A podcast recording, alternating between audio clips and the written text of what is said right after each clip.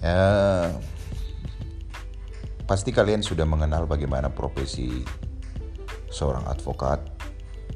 apa saja kegiatan-kegiatannya dan bagaimana usaha-usaha langkah untuk membela para kliennya. Kali ini saya ingin uh, berbincang dengan teman atau senior yang sudah berkecimpung dalam dunia advokat kurang lebih lebih dari lima tahun menceritakan bagaimana pengalamannya menceritakan bagaimana uh, tips dan trik untuk